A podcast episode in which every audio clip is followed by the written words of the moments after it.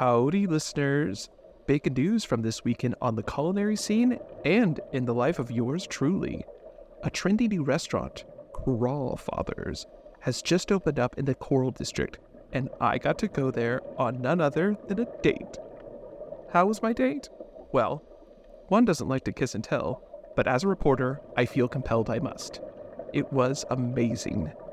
We got the Communal Noodle Sewing Circle, in which you weave noodles together to reveal secrets of your future and the state of the world. Avant-garde, right? Our dish spoke of the growing abyss just outside of town, right next to the Sand Dollar Trust. It grows larger, consumes constantly. Who knows when it will reach us? Who will remember us when it does? Maybe the new Tapanyaki place will have a plan. As always, thanks for listening. Hi everyone, I'm Jess. And I'm Catherine, and welcome to Across the Cline, the podcast where we explore the unusual ways we can meet in the middle.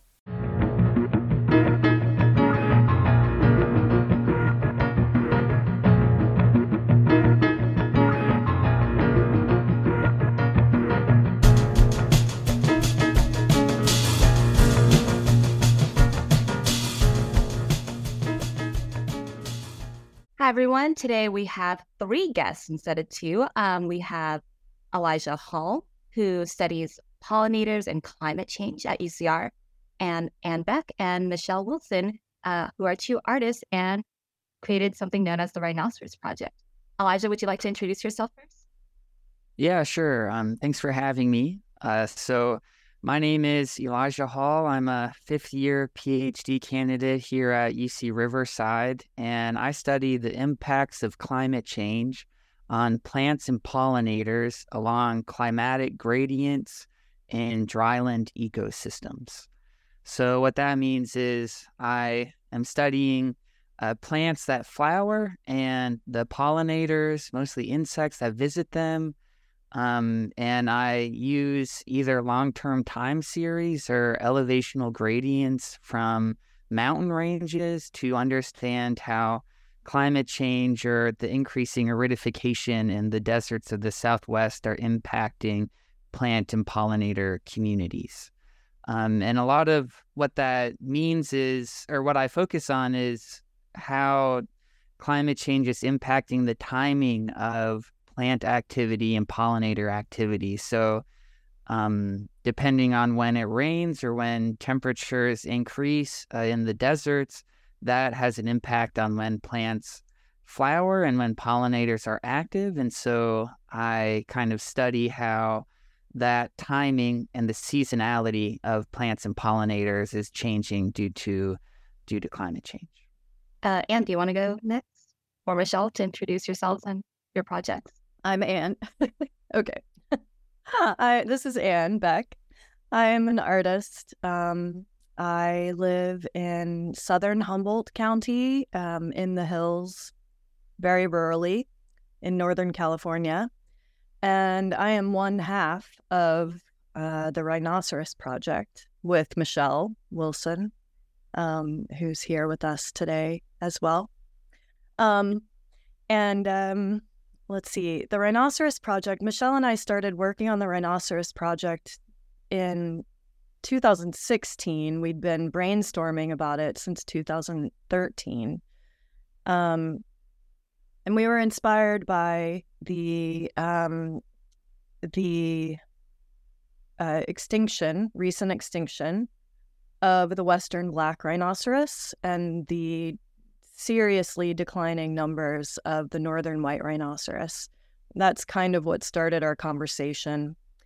And um, so we decided to embark on this crazy journey of embroidering a life-size version of Albrecht Dürer's fifteen fifteen woodblock print, the rhinoceros, um, in order to make a watermark from it so that the embroidery and the watermark would be like absence and presence, presence and absence. A watermark is a really ghostly uh, technique and image. And so we were interested in having this ongoing conversation about loss, extinction, mythology and history and revitalization. That's awesome. Do you want to like expand on any of that, Michelle, and sort of talk, you know, introduce yourself as well? Sure. So this is Michelle, Michelle Wilson. I live in Oakland, California.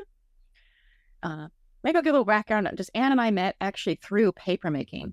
Uh, we were both papermakers, and, you know, there's not that many of us a- around the world. So whenever you meet one, you're kind of like, oh, we have to be friends. You're one of my people. And um, I mean, that's pretty kind of a short story on it. no. But yeah, I think papermaking was where we started with the Rhinoceros Project. The idea was originally, yeah, just to make this watermark.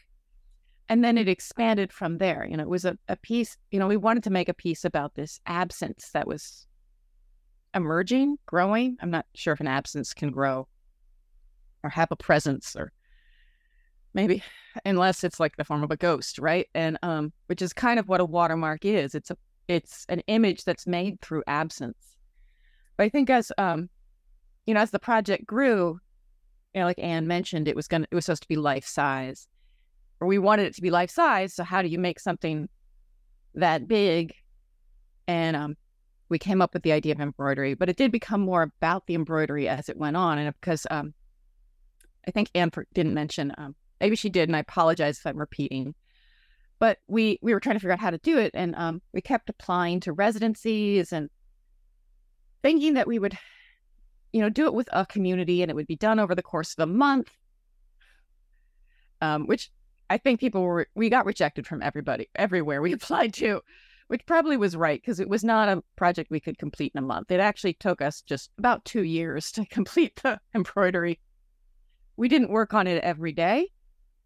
We did sort of have a plan in action to kind of uh, maintain momentum, but it took us two years. But in the course of the two years, very quickly, it became about the sewing circles too, about sewing with people, about sharing this space.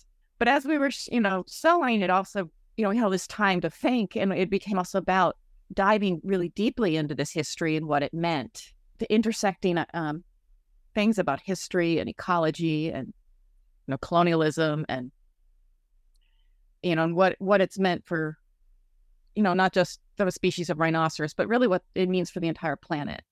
Yeah, I mean, totally. I, I really think it's interesting, this this concept of measuring the absence of something. And I think that's what conservation research is is often trying to do, right? Like, Elijah, you I don't know if if you could speak to this, but like, you know, having methods to somehow visualize the absence. Um, and of course, like, yeah, you can also get into some of the, you you have to like get into the history and the the drivers of this absence too in your own research as well. So so I don't know if you can speak to that a little bit. Like, what are some methods that you do in conservation ecology, um, you know, to to like depict that absence, and um, some historical factors maybe that are that are affecting pollinators, but also like um, you can expand too, Michelle and Anne, on these historical factors with the Rhinoceros Project and, you know, stuff like that. Yeah, I'm happy to speak a little bit about that. And um, this is well timed, actually, because the I'm trying to wrap up one of my dissertation chapters, and a big part of it is it's not just that plants and pollinators are interacting in different ways, it's that there are fewer of them, and how how exactly do you quantify that? Um, and a big part of it through like a conservation biology perspective is knowing whether something is there or not, or is truly absent. So there's like, in terms of presence of data, there's presence only data, or yeah, presence only. And then to actually know that something is not there is, is really challenging, especially with the kind of study organisms that, that I am focusing on, because insects and um, pollinators are so transient that it's, it's, knowing whether or not they're actually not there is it's quite a challenge. So that's a big part of what I do, because in studying the timing of plants and pollinators, I end up spending months um, out in the field and and looking for these different flowers and insects. And so uh, you get a, or I, I get a really intimate kind of relationship with the ecosystems that I live in, and And just trying to determine, you know, definitively whether or not something is is there, um, and that's like a big thing a, a big issue with uh, the deserts in particular is that uh, species are are just going locally extinct more and more. And so understanding like how absences are shaping communities is is really important and is a major challenge in, in what we do. And in terms of like the drivers of absence, for, for me, I'm a, a lot of it is focusing on aridification. So just how, you know, intense droughts uh, impact these relationships, because uh, flowers and plants have seed banks, so they can go like many years of through a drought and still be able to come back and, uh, you know, germinate after uh, after a drought in a good year. But they can't just do that by themselves, because they need the pollinators to be able to sustain themselves in a drought when their food sources aren't there. So there's this whole like additive effect um, in terms of the mutualistic relationships between plants and pollinators that is really concerning for arid environments like the ones I work in. I was wondering if I could just ask a question of Elijah that's sort of related to what you were saying. Um, and you kind of answered it, but I was wondering if you ever saw evidence of pollinators without seeing them. Like, do you ever see that the plants have been pollinated, but you're not seeing pollinators? And does that mean like that, that what pollinates is shifting, or? Yeah, that, uh, that definitely does happen. I, I can think of one example in the San Jacinto Mountains near Riverside, uh, and I guess it. Uh, I'm I'm thinking about manzanita, uh, coastal manzanita, which is a, a major species in the chaparral, um, and they are what's called buzz pollinated. So they need pollinators to vibrate at a certain frequency in order to release pollen. So there are some bees that can vibrate their wing muscles, I think it is, at a specific frequency that releases the pollen from the flowers, where uh, most other pollinators aren't able to do that. And I spent months watching uh, pollinators visit these flowers and not buzz. Honeybees, for example, can't buzz, but they love these these flowers because I'm assuming as a nectar resource for the, the sugary nectar. Um, and yet they they produce a very prodigious amount of of seeds and fruits. Um, so that kind of begs the question, like, because plants don't necessarily need to be pollinated. Even if they have flowers, they can be um, self self compatible, even within one flower or within a plant or between plants of the same species. Um, so it could have been a situation where Uh, manzanita are able to do that, or um, I only am visiting these plots during the morning and the afternoon. So there are lots of pollinators like carpenter bees that uh, visit plants either uh, really early or really late in the day. And there's also nocturnal pollinators like moths um, that visit flowers at night as well. So um, yeah, my uh, research doesn't uh, I mostly just count things, to be honest. So I don't, it, within an organism, I am not uh, super well learned, but uh yeah it, it there's always this mystery of like what what is going on, and and plants and pollinators are so much more resilient than than you would think. Like um where I work in Deep Canyon, um which is in the San Jacinto Mountains, they This year, they found a plant that was flowering that hadn't flowered in like over six years um, because there was so much uh, precipitation there this year. So uh, like they thought it had gone locally extinct or something like that, but it didn't. So uh, whether or not it was pollinated, I don't know. But uh, yeah, they're always a lot more resilient than you think. It's interesting. I just think about, you know, my own garden and not, and seeing um, so much evidence of insect activity, but never, well, often seeing the insects too, but just in terms of like caterpillars or, you know, eating or leaf miners or whatever, like the damage on the plants, but always just like turning over leaves and like, where is this thing? Like, and never seeing, never being able to find them. So yeah, the amount that escapes our uh, meager human perception is pretty massive. Yeah, that's one of my, oops, sorry.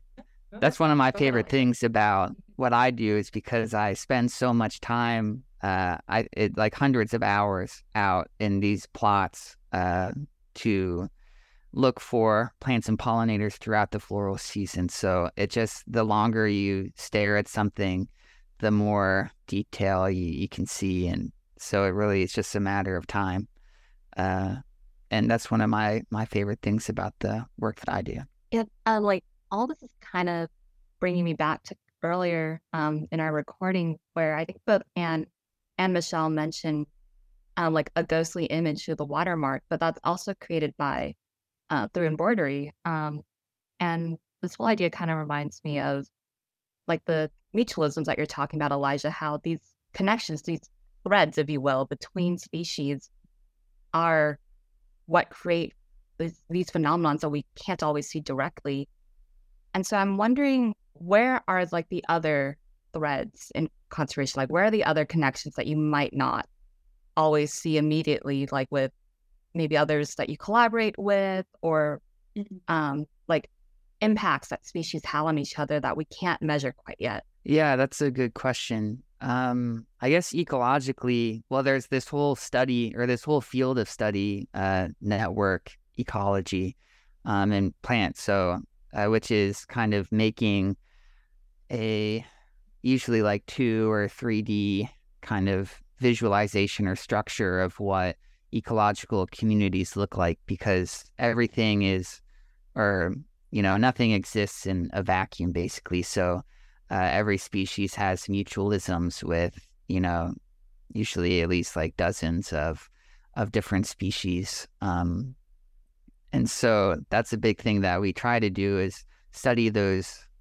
those interactions. And when we visualize it, it actually looks a lot like what you're describing, where there are like threads between different species mingling with one another, interacting with one another. Um, and yeah, so... there's that. And then in terms of human perspective, there's just a huge, it, like nothing, again, no research, I think, can take place in a vacuum either. So there's always a huge network of people who, you know, you rely on, whether, like for me, I work at field stations, so I couldn't do the work I did without the community of people who, uh, you know, cook the food and maintain the buildings and all that in these environments where it's kind of challenging to be in because they're so remote and uh, extreme, I guess. Uh, and so, yeah, the the importance of uh, interactions and and kind of helping one another is never it's never lost on me personally, whether it's, you know, research or uh, the logistics of research. I would add, I just spent the weekend in Point Reyes teaching a workshop at a space called Fiber Shed. And, um, you know, they, they, they started out as an organization really trying to build a sustainable clothing economy. Like a fiber shed was sort of a play on the word watershed, the idea of like a certain amount of space and distance. One of their projects is, that they, has grown out of what they're doing, they've been um, working with farmers to do um, both fiber and fiber grown in various ways. Um, one of the projects they have, they now have a small education system on their, their property that just started this week. But they're really trying to get farmers to do this where, um, and I'm not entirely certain how the science works, but it has to do with sort of no-till farming, where instead of tilling a field, you, you're sort of layering compost over it and allowing plants to grow. And then they just got a bunch of Jacob's sheep, which are like little spotted black and white sheep. And they're really adorable and friendly. but, uh, and then the sheep sort of like, um, while they're eating the compost, they're also breaking down things in their, in their, their rumen, you know, that second stomach that things like sheep and cows have. And so it's not only returning and breaking down these things into the soil and making the soil more enriched, but the soil starts to absorb carbon dioxide from the air. So it's it's beyond, like they're calling it climate beneficial rather than like carbon offset. And there, there's probably some reason for that. But um, but they have some cloth that they've been making and, and our marketing, and now they're actually sending it to um, to schools that do design work, trying to get them to understand that this there these materials that are out there and to support them. Because, you know, like... um. fashion is one of the, it's the second biggest polluter on the planet. Thinking about, again, how like we can, you know, raise agriculture and sheep and food, but how that also connects to like the fashion industry. And I mean, this is not Anne and my project, but I, I think that thinking has been a, an influence on me, at least, like trying to think like this more this umbrella effect and realize like, yeah, like, okay, this sheep in Marin might be connected to, is also, is connected to like somebody who's going to design fabrics for the future or design clothing for the future. This makes thinking about like uh, plants and animals and inter um, interdependence makes me think about one thing that we've learned with the Rhinoceros Project. You know, obviously we were looking at like different reasons that the rhinoceros and many other um, animals are endangered or, you know, nearing extinction. And one thing that we learned about the certain rhinoceri is that when they were often taken into captivity in order to try to preserve the the last remaining animals, they were suffering from iron overload, and it's theorized because they don't self-regulate their iron, but that their diet within the wild was regulating their iron because they were, you know, eating like five hundred different plants in the grazing. Certain of those plants were sequestering the iron and allowing them to excrete the iron, and that that diverse the biodiversity um, was lacking. So because of human development. And so that was that was threatening their survival. But then when they were taken out of that environment and fed like just hay or grains, they were dying of the uh, not able to like excrete their iron. So that's been, you know, with the Rhinoceros Project, spending so much time with it really started to focus on this um, intense interconnectivity. Can I add to that, Anne? Um, Um, in turn, I do remember another thing that we learned was that, you know, when you preserve a rhinoceros, rhin- rhinos need space, you know, they're so like, which ends up meaning that you not only preserve the space for the rhino, but like the birds, and then you preserve plants that also are in the, like it ends up, you know, preserving a rhino ends up having, it means you end up having to preserve or protect or conservate. I don't know what the, the accurate verb is, but that you, you take care of more than just the rhino, but it had, I mean, you know, we, You know, I think I remember as a kid even learning about the ripple effect, but yeah, I really like this idea, like, because like a, fu- a functioning community is like this higher scale, right? That's like more like it's it's all the sum of all these interactions, but sometimes it can be really hard to see like what interactions like do influence this beautiful sum, right? Like a community and ecology, or like, you know, um the, I don't know, you know, even like your rhinoceros piece, you, you know, with your sewing circles, all the community and stuff that went into that.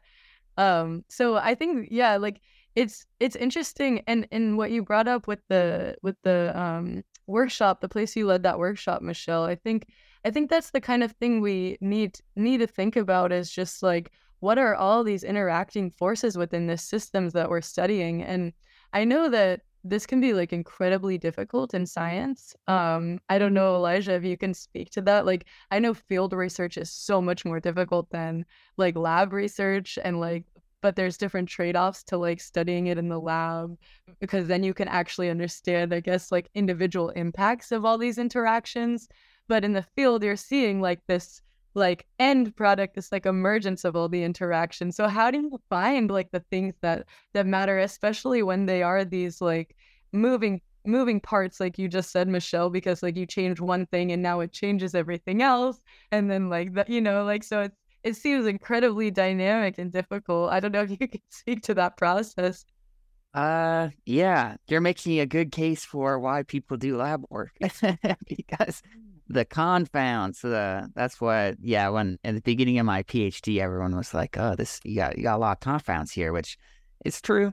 To me, this, like the complexity of it, like physics, that's just little, you know, atoms moving around or whatever. And that's the most simple form, but it kind of builds in complexity until you get to like ecology. Not saying that, you know, ecology is the most complex thing, but um, it's kind of the sum of these like dozens and dozens of layers of complexity where you can finally see how, you know, cells are interacting to make organisms, to make populations, to make communities. Um, and so, yeah, it is really challenging to be able to tease that apart. Uh, but I think it's really valuable to, in addition to doing lab work and to test like very specific interactions or hypotheses, to be able to learn about the actual complexity of what's happening in nature, because that's what, at least to me, is is the important thing, is how natural processes are able to be maintained, especially in, you know, the very rapidly disintegrating uh, ecological world that we are a part of. Um, and so, yeah, I don't have a great answer for like how best to, how best to, you know, tease apart that complexity. I guess for me, like, it's easy to, like, when I was starting my PhD, I was like, oh, I'm going to do this and this and this and this and this, and I'm going to do it all at the same time. And then you realize that like it, the more simple, uh, just simpler is better in a lot of ways. And it doesn't, you know, take away from the fact that everything is really complex. But when you just focus on one thing that, you know, is ecologically relevant, like plant pollinator phenological synchrony is what I study. Um, so when and where two species coexist. Um, and because that's like a requisite for interactions and for, you know, the the whole cycle of, of life, um, you can kind of learn a lot from that fairly simple topic while contemplating the much more complex ecology of, of these communities. For some reason, some of what you said made me think of, there was some um, quote I read a couple, uh, recently about a by a ranger in Yellowstone National Park about the tra- the way they have to dispose of trash and the conflict between how smart bears are and how dumb tourists can be, or something like that. And just thinking about like the conflict between those two species. Yeah, there's significant overlap is, I think, what the is yeah. the, the part of the quote. Yeah. So like, um, Anne and uh, Michelle have talked kind of a bit about what they've learned about uh, rhinoceros and like rhinoceros conservation. But Elijah, I know you also do embroidery for fun. So has embroidery taught you anything that you've never learned, either about the process of uh, making images out of thread itself or your science? And to, sorry, to tack on to that, like, just talking about, like, the benefits that art can bring to science, right? Like, is, uh, you know, like, there are some people that think that art and science are completely distinct and should be compartmentalized as so. But, um, you know, especially as we talk more about these, like, interact importance of these interacting things within a system, like, where, what does that interaction between art and science look for you, look like for you? you know, personally, but like, how have you seen that um, come into play in conservation ecology? And and then, yeah, Michelle and Anne, you can talk too about like where you think art and science, like the benefit of their intersection emerges. Yeah, uh, sorry, I should have led with that. I forgot about it in my intro, but I am, um, yes, an amateur embroiderer. Um, and I guess I, I've done lots of art, you know, just poorly, but Uh, throughout my life. Um, I actually was thinking about this earlier because uh, when I was in the, the uh, thinking about like the connection between kind of my story and uh, art and science. And when I was in the fourth grade, I won a provincial art contest. I lived on Prince Edward Island, and the art contest was a drawing. Uh, you had to draw a watershed, and I drew a watershed in all four seasons. Um, so I've been like subconsciously thinking about phenology and time for, for like my whole life. And, um, and so, yeah, I, I think the connection between nature and, and art is, has always been really strong for me. And science is just a, you know, another way to understand nature. That's kind of what drew me to doing science in the first place. And yeah, in terms of like connecting my work to the art that I like to do, which is is embroidery. Um, for me, it uh, just another way to appreciate the time that I've been able to spend in these ecosystems and habitats. I, I find that pictures really do not do a place justice, and so um, I've wanted to find a way to commemorate uh, the time that I've spent in these different ecosystems and the species that um, I'm most fond of by taking a hundred or so hours or dozens of hours to move some thread into to make a picture of something that is really dear to me. So um, for me, it's it's mostly just a way to connect where and when I've been somewhere t- and, and to be able to kind of commemorate it more long term, I guess. The idea that science and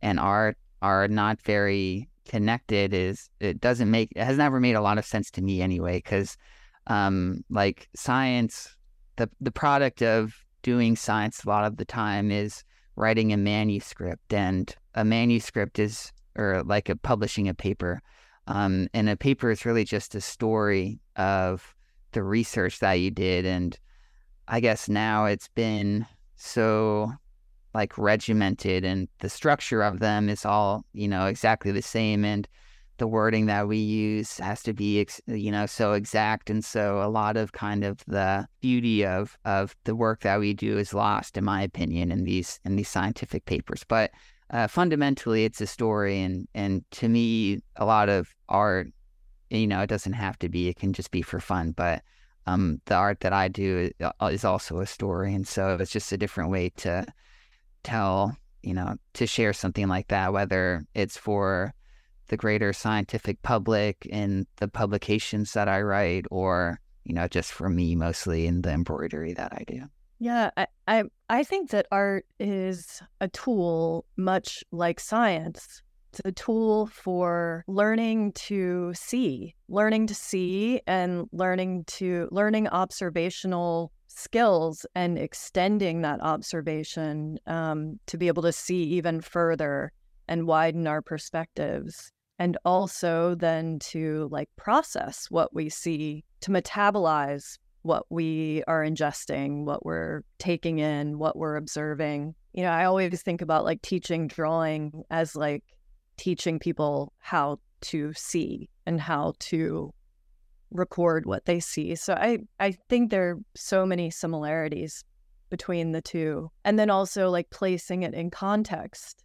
In art, you can take liberties and and change the contexts and make them surreal. Yeah, I think that drawing metaphor was a great thing, because, you know, when you teach drawing, the thing is, the conflict that comes up when people are learning to draw is to trust what they see over what they know.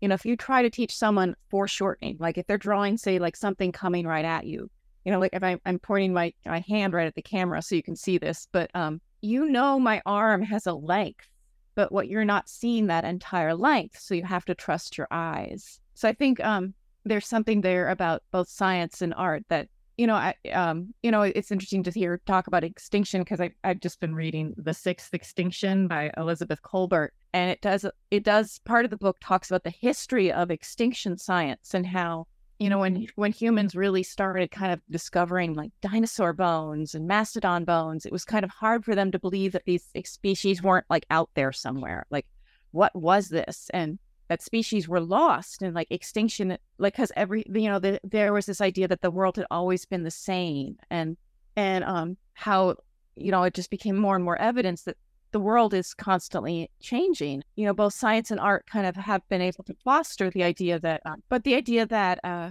the world isn't sort of so static, that it is sort of like more wondrous, and we need to be more curious in both, uh, both as artists or as scientists or as both, about what is possible and what is what are the questions we should be considering, I think. Yeah, this reminds me, um, E. Michelle and Anne uh, kind of brought a new meaning. Essentially, the meaning of Albrecht's rhinoceros work has kind of, you've given it a new meaning, um, how even in art, like, it's not a static world. How we uh, interpret a piece can change over time. And I know you're continuing kind of this project of making watermarks too with a new map, which I would love to hear about. Also for Elijah, I'm sure you can speak to this, like different science topics that have changed over time and what we understand and new discoveries all the time. And speaking of time, I believe you also kind of look at our history to inform our future. So kind of along those lines, like how does the past inform our current and our future selves? Um, yeah, that, you know, This the story of what what really drew us to Albrecht Dürer's rhinoceros print is the story of how it came to be. I mean, it's a very famous, if you're a printmaker or an artist, it's a super famous print. And um, Albrecht Dürer was, you know, a, a famous, uh, is a famous Northern Renaissance painter, artist. But he was also a printmaker and making work for the populace at the time. And so this print was fairly widely distributed. It was meant to be like a souvenir um, of this huge event that took place in fifteen fifteen, which was the arrival of this one-horned Indian rhinoceros to Lisbon. And it had arrived um, via the route that Vasco da Gama had navigated just, you know, fifteen years prior.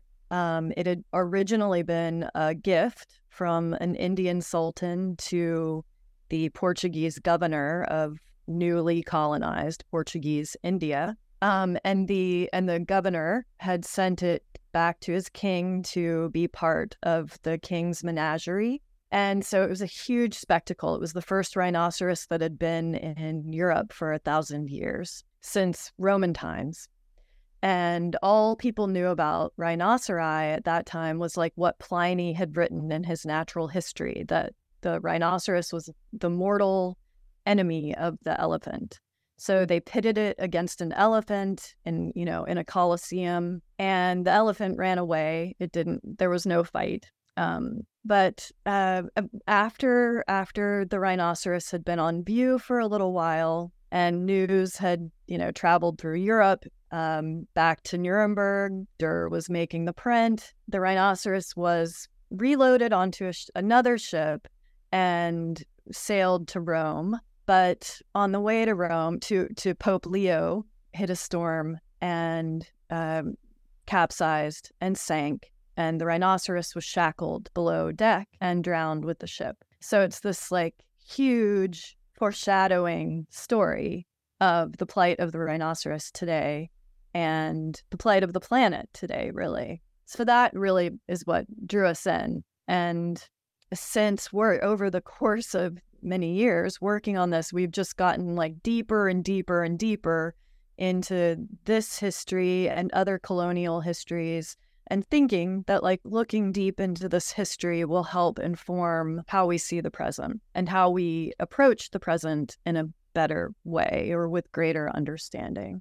Yeah, I mean, I, I really love this story behind it, and I'm curious, like, yeah, I, I mean, I love the metaphor of just sort of like the rhino having to sink and this proverbial ship sailing towards progress or like whatever, right? Like it's a, it's really like I, I can see that like how how meaningful the, the this particular rhino is in in what you're trying to say about yeah conservation. And I'm curious, you know, like with um you know with with any piece of art, there is always like, I mean, maybe not always, but I think good art, maybe this is like controversial, has this like uh, this meaning that the artist like derives throughout the process and like from doing the piece. How do you think that comes through um, in the in the end product? And, you know, because you said it was so much about process too, with the, you know, years of sewing circles and stuff. And and I'm yeah, I'm curious how you can convey that process and the meaning derived through the process of studying it,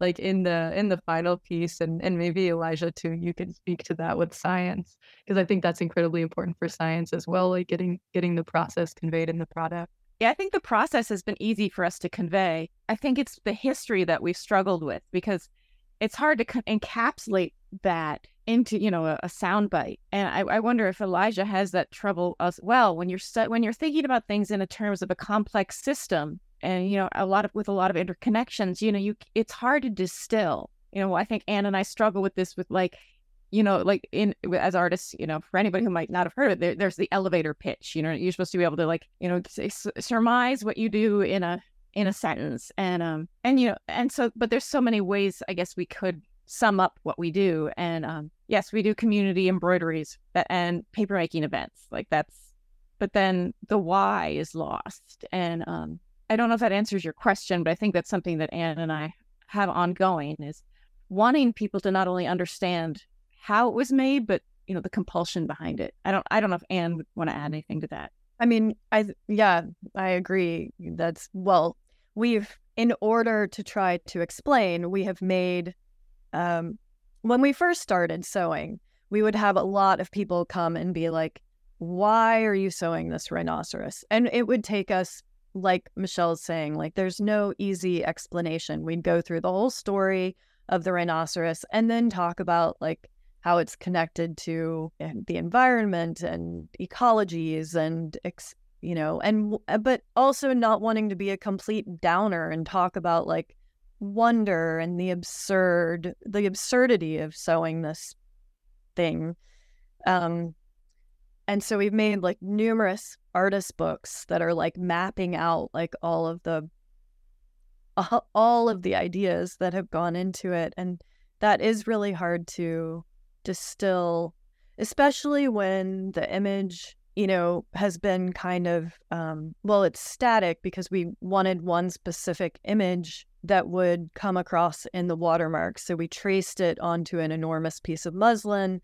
And, you know, often with art, like if you're painting or drawing, like, and it's gestural and there's a lot of erasure and palimpsest imagery, you know, you can start to see like this person is really struggling with an idea or many, many ideas, and that kind of emotional process comes through. But like this, this is more um, austere in its process, you know. I'm, I'm not sure. What do you think, Michelle? What about what I'm saying? I think you're right. I think, yeah, that we had to have a, like, you know, it's in, we had to have a plan for the process. We had to sort of have steps, and we had a lot of variables, you know. Um, you know, one thing that comes up when we do these sewing circles is, you know, we always say, we'll teach you to sew. Like, you don't need experience. And, um, you know, the youngest person who sewed on the rhinoceros was, I think, three years old. Um, I think they needed a little bit of help, but um, if that three-year-old can do it, I think anybody can. And, um, but so we, but, you know, you don't want to, but because you're, you know, people are approaching you, you just met them, you want it to be, like, sewing is fairly simple. You can pick up a few stitches, you know, within a few minutes of training. And, um, and I think people still get nervous because they expect it to be perfect. And, but you can actually sew pretty nicely if you just sit and be still and take your time, even if you're, it's your first time sewing. And also, like, I think we've also talked about, you know, the mistakes are also kind of the beauty of this project, but, um, I'm going down another rabbit hole. But um, but I think that uh, it was once people were sitting with us and sewing where the meaning could be happen. And so I think that's one thing, you know, now we have the embroidery and it's complete. And so when you see it, you see the color, you see that it's, you know, very large and monumental and impressive, and it's all done by hand. But I don't know if you see that history, that conversation, all the, and um, I think Anne and I do because we lived it, but, um, and I think sometimes when people who have participated and come and seen, you know, they, they remember that moment. But this is making me think about, and I mean, across the, about like Elijah's work and all, uh, and life in, if you look at one leaf or one insect, it's, or one piece of art, it's really easy in this present day to like, just see, just have this very myopic vision and isolate that from everything else. And and I think this is what we've been trying to do with the Rhinoceros Project, primarily for ourselves, or because that's where anything has to start. Um, but also, you know, through conversation with other people, like, how do we increase our connection with the land and with other species and with the environment? Because isn't that where we need to start for any conservation or any environmental progress? But yeah, so it's really like this society like pin, pins us in, pins us in and hones our vision on one thing. But if we like open our vision, then we can see like, look at that one leaf or that one insect or that one artwork and see the entire universe. Or I don't know, that's really woo-woo or whatever. But, you know, it's a matter of perspective, right? Yeah, I, I really resonate with that because, um, like, for example, I work in the White Mountains of California, which is where the oldest bristlecone pines on Earth uh, reside. And uh, just thinking about, like, if I, if you go out there and you look at it, it's kind of desolate. It's very dry and cold, and there's not a lot going on. But if you just, you know, take the time to look at it at a different scale, whether that's like you know, getting really low and looking at all the tiny little plants and and how they coexist with one another. And then on like a landscape scale, you can see these like meadows that are surrounded by these trees that are many thousands of years old. Um, and just in terms of time scale as well, because anything you look at is a snapshot that has been developed from, you know, millennia of ecological interactions. Like no plant is there for no reason. Um, it's there because, you know, thousands of years of other plants have, have come before it. And even in a longer time scale, uh, like geologically, especially in the White Mountains, uh, you can really see how the geology of the place has impacted the plants that live there. So um, just having an appreciate appreciation for like the spatial and temporal timescales are is really valuable. And yeah, I think that it's so important for conservation in general. It's like people experiencing these ecosystems and and having an appreciation for what is being lost, um, which I think is a huge part uh, or is what makes art and conservation so important. Because if we just had the data, or if we only relied on the data, and this goes along with like climate change and any anything, well, everything really, everything is political, right? And if uh, we just use the data,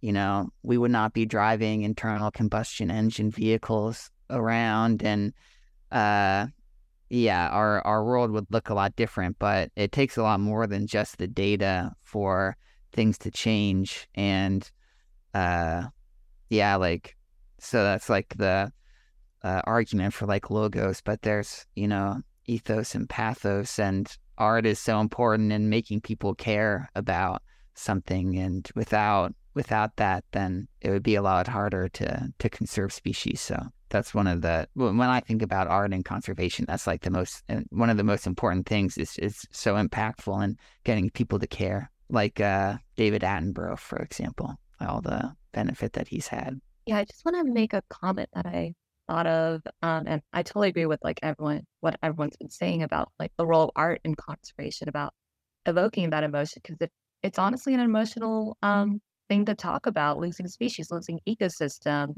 losing the world that we know and a world that we might not be able to live in. But unrelated note, um, something that just popped in my head is that with the story of Albrecht's piece and that rhinoceros and that it drowned, Um, but the fact that you are making a watermark with the word water in it, and that it's a ghostly image, it's kind of like yeah. raising that um, rhinoceros out from its watery grave. I really love that. Because see, we're really like showing this process, right, of making meaning through like we're we're Im- imitating the, I guess, the content of what you're talking about in the form of this podcast and the art. But, you know, I, I really do love that, like, everything that we've talked about so far of just art and science as, as tools um, to help us see more. And through seeing more, we can contextualize, like, these, like, snapshots. And it's through that context that we can derive meaning. And so I think that they're, yeah, I love that we've that we've come up with that. And, um, yeah, so I guess I'm just curious, since we since we are going, we're coming upon an hour, we usually like to end with just sort of what each other may have learned from each other throughout this conversation, how you can draw inspiration from each other, and then just any other like finishing thoughts or stories or whatever, like feel free to, to go right ahead, get into those. You know, I think I'm still thinking about, you know, what Elijah was saying about like, what, you know, watching and counting in nature and the idea of like having to look for the absence. I definitely think I'm going to be, you know, walking in the woods now, wondering what's not there. What am I not seeing? And why am I not seeing that? You know, I think about the redwood forest a lot, and I don't know a lot about it, but, you know, up here in Northern California, it is sort of one of the the blessings we have. And I remember Anne taking me to the Redwoods once. I think it was the, the Avenue of the Giants. And um, I'm not sure if that's, like, I think it's one of the last mostly untouched redwood stands in Northern California, but it's mostly redwoods. And I think, I remember, Anne, you were saying something about how, like, originally it wasn't just redwoods, you know, they were intermixed with oak and, and ferns and, um, and stuff like that. And I live near a park, like, it's five minutes away from me, called Joaquin Miller. And it's a, It's one of the last stands of redwood. They're not, they're actually new growth redwood since the eighteenth or nineteenth century. Um, but like, one of the things I'm very aware of is like how, how, le- how like clean it is. I don't know if that makes sense. Like, you know, the redwoods are very isolated. There's not a lot of ferns, you know, there's, and I wonder if that's just because it takes that long to come back, if that's because it's more an urban park and it's just more manicured. Like, I'm wondering what I'm not seeing, what I'm assuming is just the way it is, comparing just two forests that I've walked in in my head. So I think, yeah, I'm going to be, I'm going to be wondering what's not there and not sure how I can look for it, but at least thinking about it. I, I think, I think we also have to be okay with the concept of absence and, and letting things go. I mean, that's part of the difficulty, right? Like, embracing the ephemeral and, and embracing change and embracing, like, letting things go. But where is that line between wh- what's okay to be, wh- what processes are okay to let function and go as they are, and what processes aren't okay? I think it's really easy to get caught up in this idea of wanting to save everything. Do you guys know what I mean? That's a huge topic of research, to be honest. Yeah. Right. Like, what what should we prioritize in conservation? Um, it's very controversial. Yeah. So, yeah. Right, yeah. We might even be at a state of triage, right? Like, mm-hmm. yeah, we have to decide. Well, I can I can uh, go. So I guess, well, I've, I've learned a lot of things. I really enjoyed um, learning about your guys' work. And, and um, I guess at a, on a surface level, uh, I didn't, well, at first I didn't know like what watermarks were, so that's really cool. And um, I guess it's just made me think a lot about how you can make the same thing in in different ways and have it mean different things, like the juxtaposition between the watermark and the embroidery. Um, and it just kind of makes me think about how I can do the same thing with my research. Uh, I often, I, I have this Uh, I don't know. I'm always concerned that, like, you know, I, I have spent five years working on this degree, and the papers that I will write uh, and publish will be seen by, like, you know, twenty people, and it won't really have an impact on uh, on the world at all or anything like that. I guess this is probably like a, an almost universal thing, like, oh, is what I'm doing important? But um, yeah, I think there is a lot of value in in taking what you've learned and trying to apply it in different ways, uh, and so that you can kind of teach pe- different different people the the same thing and, and what's important. Because I think what I the the work I do is important, and hopefully I can get the word out there. So I, I really appreciate just thinking again about how I can kind of think about what I do in, in different ways. Yeah, I think this has inspired me to to double down on my embroidery work. I'm excited to start moving some thread. Send us your papers. We'll read them. Oh, yeah. Also, I mean, we had the pleasure of seeing Elijah's embroidery, and um, absolutely, it uh, definitely inspires me to up my embroidery game. The, that's the the beauty of it is it's just time, you know, like, I'm not especially skilled. I just took a lot of time making making these things, and that's my favorite one of my favorite things about embroidery. Just to go on a quick side tangent, like, I I'm not good at painting. It takes a lot of skill, and like drawing, I'm not very good, but thread, you just are making straight lines almost all the time. And if you just take enough time, enough weeks, you can turn those little straight lines into incredible things. So um, for those of you who might be listening, who are looking for a new medium of art, thread work uh, and embroidery, it's a, it's a beautiful thing. Yeah, I will say Elijah did get me hooked a couple months ago. I still have not finished, but uh, Yeah, thank you for all three of you for joining us today. This is such a really fun and thought-provoking conversation about just how art and science combine together and finding meaning and how to approach conservation. And so before we leave, um, do you all have any websites, social medias, et cetera, that you would like to promote? And we'll put those in uh, our show notes as well. Well, sure. Um, we have uh, the Rhinoceros Project has a website. Um, it's rhinoceros project dot org. Um, and we have a Facebook page, which has been a little dormant, just the Rhinoceros Project, right, Michelle? Yeah. We also have a hashtag on Instagram, just hashtag Rhinoceros Project. You follow a hashtag. And Anne and I have our an- own individual websites. Um, Anne, I think yours is Anne Beck Projects. Yep. Um, and mine is just Michelle Wilson Projects dot com. Um, I have nothing that I wish to disclose. I, I'm on Twitter. You can find me there, but I don't actually tweet, so don't bother. Um, but yeah, I I just suggest that, you know, go out and, and do what you think is right. Uh, and uh, that's that's my last piece. Can we have them personally email you for embroidery pics? so I'll I'll share some if you if you want to put it on the website or something. So I thought you had a website, Elijah. What happened to it? It's gone. Okay. It's absent. It's absent. Well, we're studying your language. Perfect. Well, great. Thanks again. All right. Thanks again. Thank you.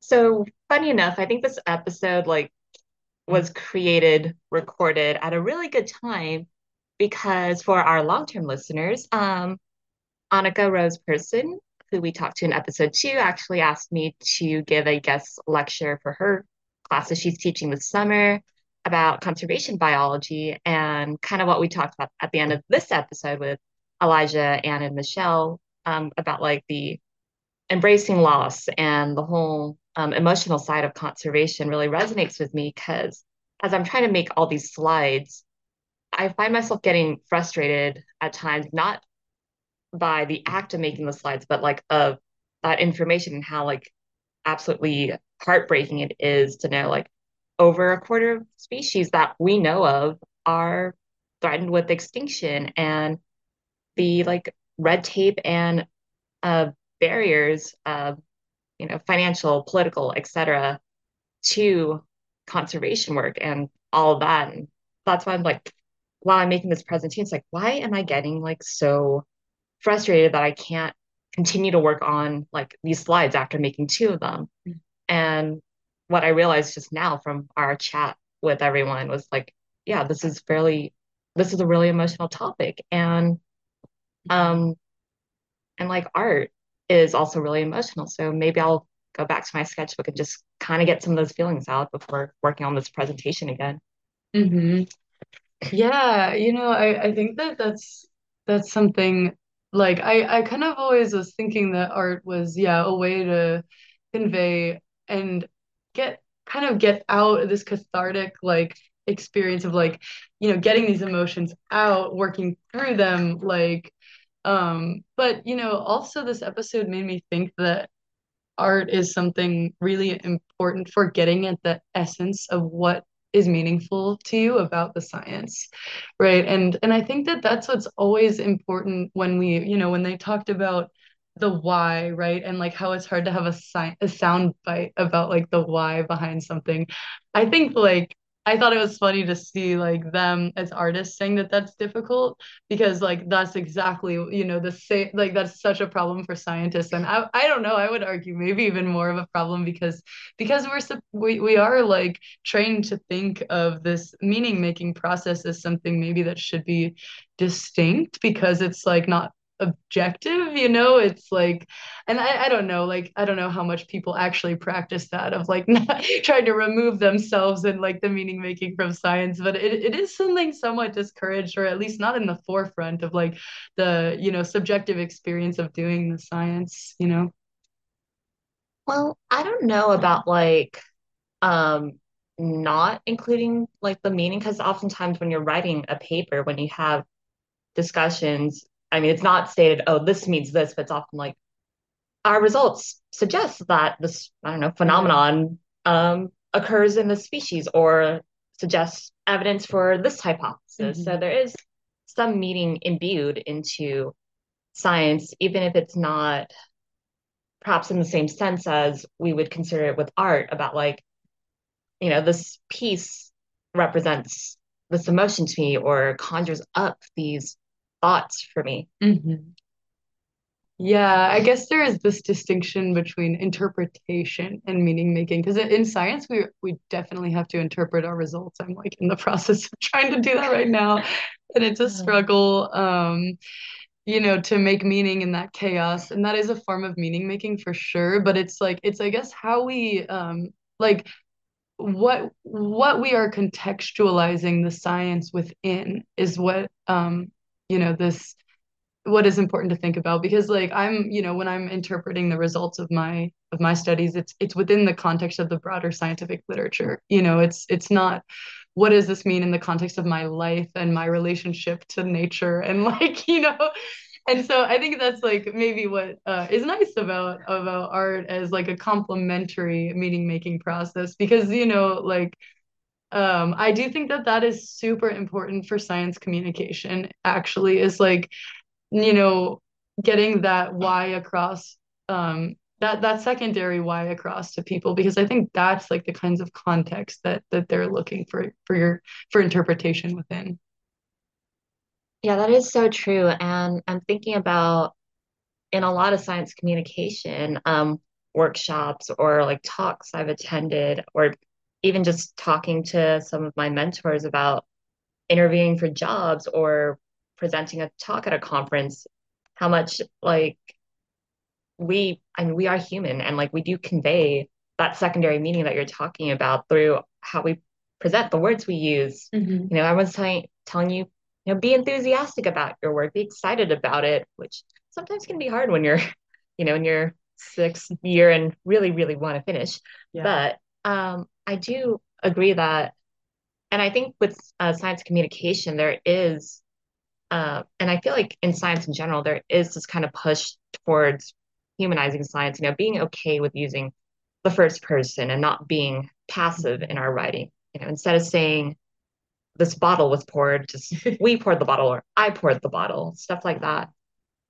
Yeah.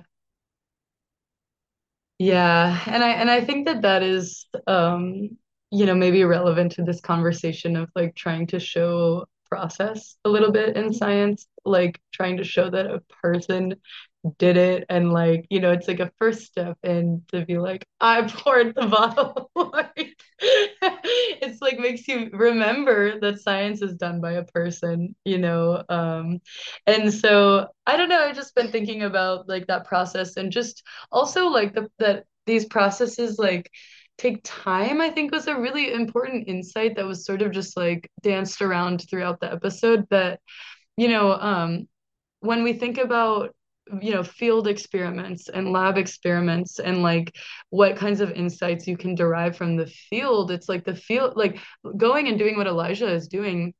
Like he said, he spent hours and hours and hours, and it's only through spending time that like you can see certain patterns emerge that, you know, like would be very fast in the lab if you're holding everything constant and stuff. But with like so much chaos, you need time to see patterns emerge. And like, I think similarly with their sewing circles, like you need time for the project to actually start gaining meaning and for patterns, you know, across different people's interpretations to come to the surface. So I think that like really like um that's something we should think about with science is is really like that that it that it can take time, and that that's just like how we're going to get through that that trade-off of like how can we get at complexity, um you know, without, because we're not going to be able to control for everything and try to, you know. And then again, like this this um what what did um what did I think Michelle or Anne say at the end? I think something like participation is essential, right? And like that um, that we need to like increase these connections between people and the land to really start doing con conservation, right? So mm. I think that that time is essential in that aspect too. Like spending time in a place is going to make you contextualize yourself within that place and make make that place meaningful, you know?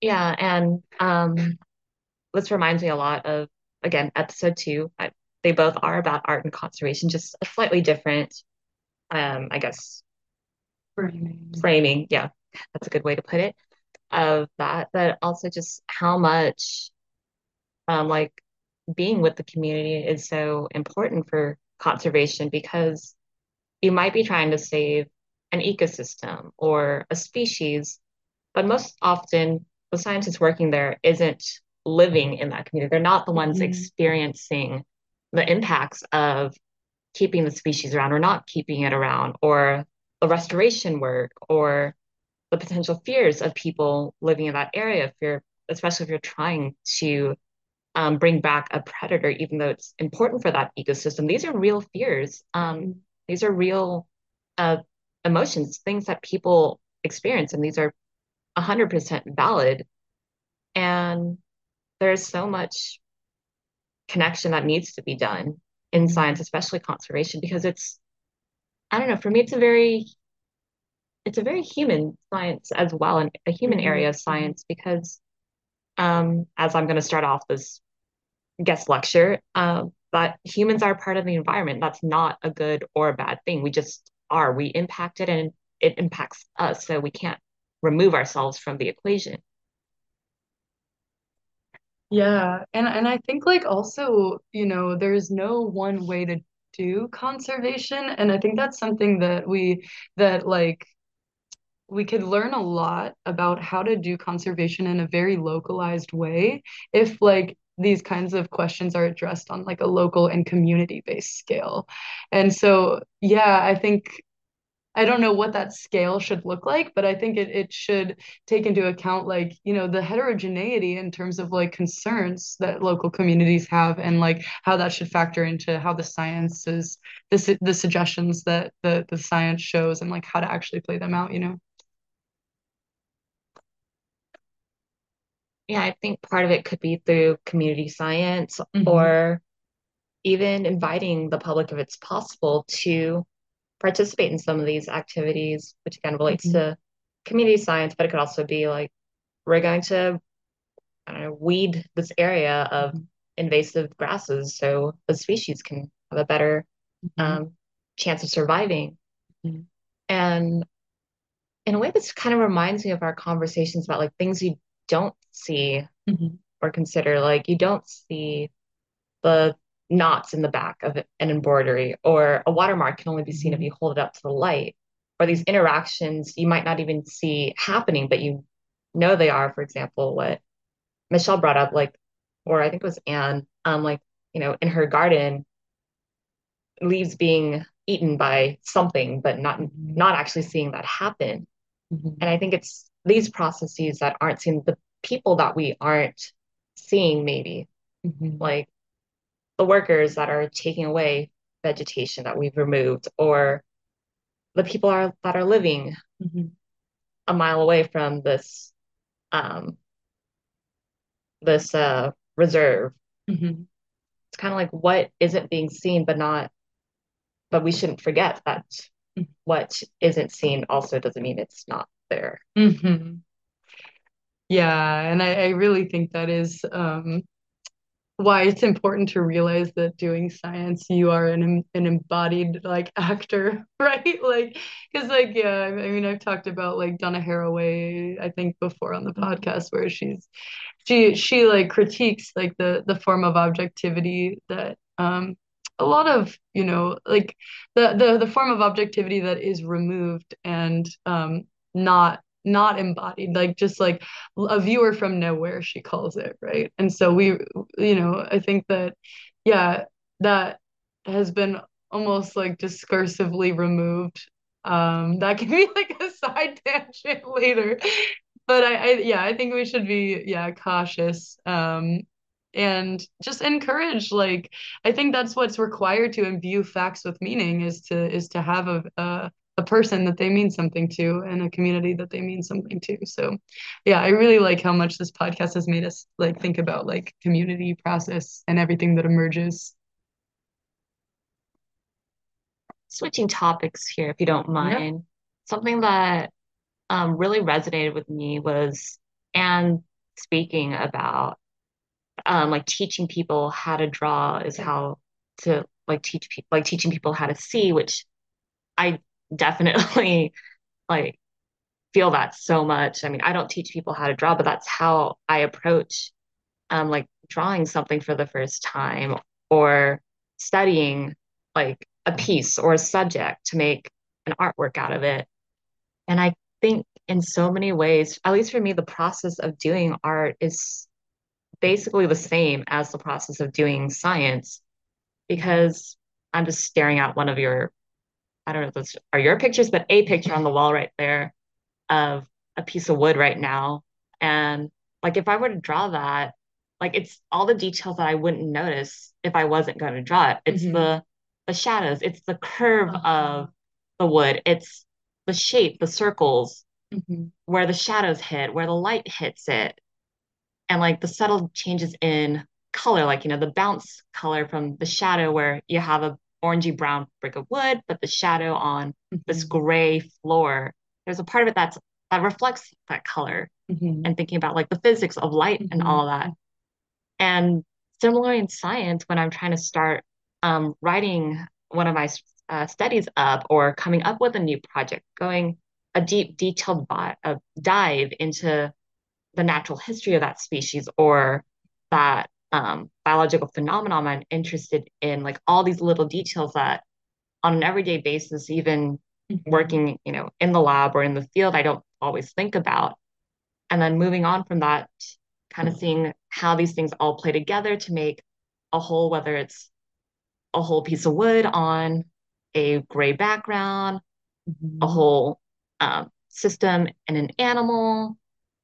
And then it all kind of comes together in the end as one oneness. And not everyone sees the whole like process of, mm-hmm. oh, I made a mistake, gotta erase this part, or I definitely messed up on my um, labeling of data sheets. This is terrible, because mm-hmm. it's very clean and polished in a sense. Uh, you, you may or may not see the struggle, especially in an, um, like a paper that you publish. You're not going to have in your methods very explicitly like, well, I broke down about thirty times while doing, you know, the data analysis, or this mouse was um, removed from the study because it escaped. But it's usually put, well, we collected data on these many animals, but could not analyze it on this one animal. Yeah, that's a, that's a great example of like the invisible thing. Um, but yeah, you know, I, I started really thinking about, yeah, when you were talking about this picture, like of like making a picture, right? You, you really have to think about the, the details that you are going to include. And, and I guess like also, you know, Um, to be able to see those details in the whole. I think that's like what being scientifically literate is all about, right? Is being able to like look at a a, a paper and to to like look at how it was done, the process, and to be able to critically assess like those pieces and stuff. So I think that like there is this this product, and that like being being scientifically literate, an important aspect is looking at the process and looking at like, okay, are these like features that you use to measure this thing like actually, you know, getting at the whole, like, you know, and and so um yeah, I guess that's like a cool connection to to have. Unrelated, what is that picture of? We're looking at a picture of um, a little uh, megachielid leaf-cutting bee going okay. into a hole in a piece of wood to make its nest. For context, I guess it wasn't going across in the hole. Okay, now I see the bee. I don't know, just a yeah. hole in a piece of wood. But yeah, it's like, why? Okay, that makes more sense why it's in this office yes. now. But yeah, again, another thing that you might not notice the first time. And I think yeah. that's why it's so great to revisit artworks or revisit um, science to see what you haven't seen before. Mm-hmm. And I think it is a way to express science emotionally. And I think what, like Elijah mentioned with his embroidery, it's like capturing his feelings of working with these species, working in these areas. And I think, again, like, I didn't mention it on our recording, but in our previous meeting about kind of art in conservation as a way of not just getting the um, information out there, but also like a way to process those emotions and like grieving, you know, when species go extinct, um, like apparently forty-eight species were declared extinct by the I U C N last year. So in a way that uh, the, Rhinoc- the Rhinoceros Project, in sort of preserving an image, even if inaccurate, of a rhinoceros, like it's a way of remembrance. And like artwork doesn't have to be hyper realistic. It's, it, um, mm-hmm. yeah, it's like, I can see it as a role in conservation, evoking those emotions, but also helping scientists as well con- like process those emotions, because it is such an emotional field. Climate change, conservation, et cetera. Like, like we've been talking about, humans, our scientists, scientists are humans. Like we have emotions, and we need an outlet. Which again reminds me of Facebook, um, mm-hmm. our previous episode. Just you know, in getting to the heart of science communication, it's also realizing that science is not devoid of emotion or devoid of biases in people. Yeah, I, I really love their their project because like um the this idea, like, I mean, similar to what Michelle said, this idea of like conveying the absence, I think I, I like that that as as a remembrance, right? Because that also like helps us with, you know, this this idea that we do, like what what Anne started to talk about, we do have to somewhat embrace loss and ephemerality and change, but that like those past things should still be celebrated in some way, you know, and their watermark is kind of that, and um and grieved for, you know. Mm. So I yeah I like that thought. This podcast was brought to you by SciComm at U C R. You can find out more about us at sci com dot u c r dot e d u. And special thanks to our producer Joshua Rieger, our wonderful guests, and you listeners. We'll see you next time on our journey across, across the, the Cline.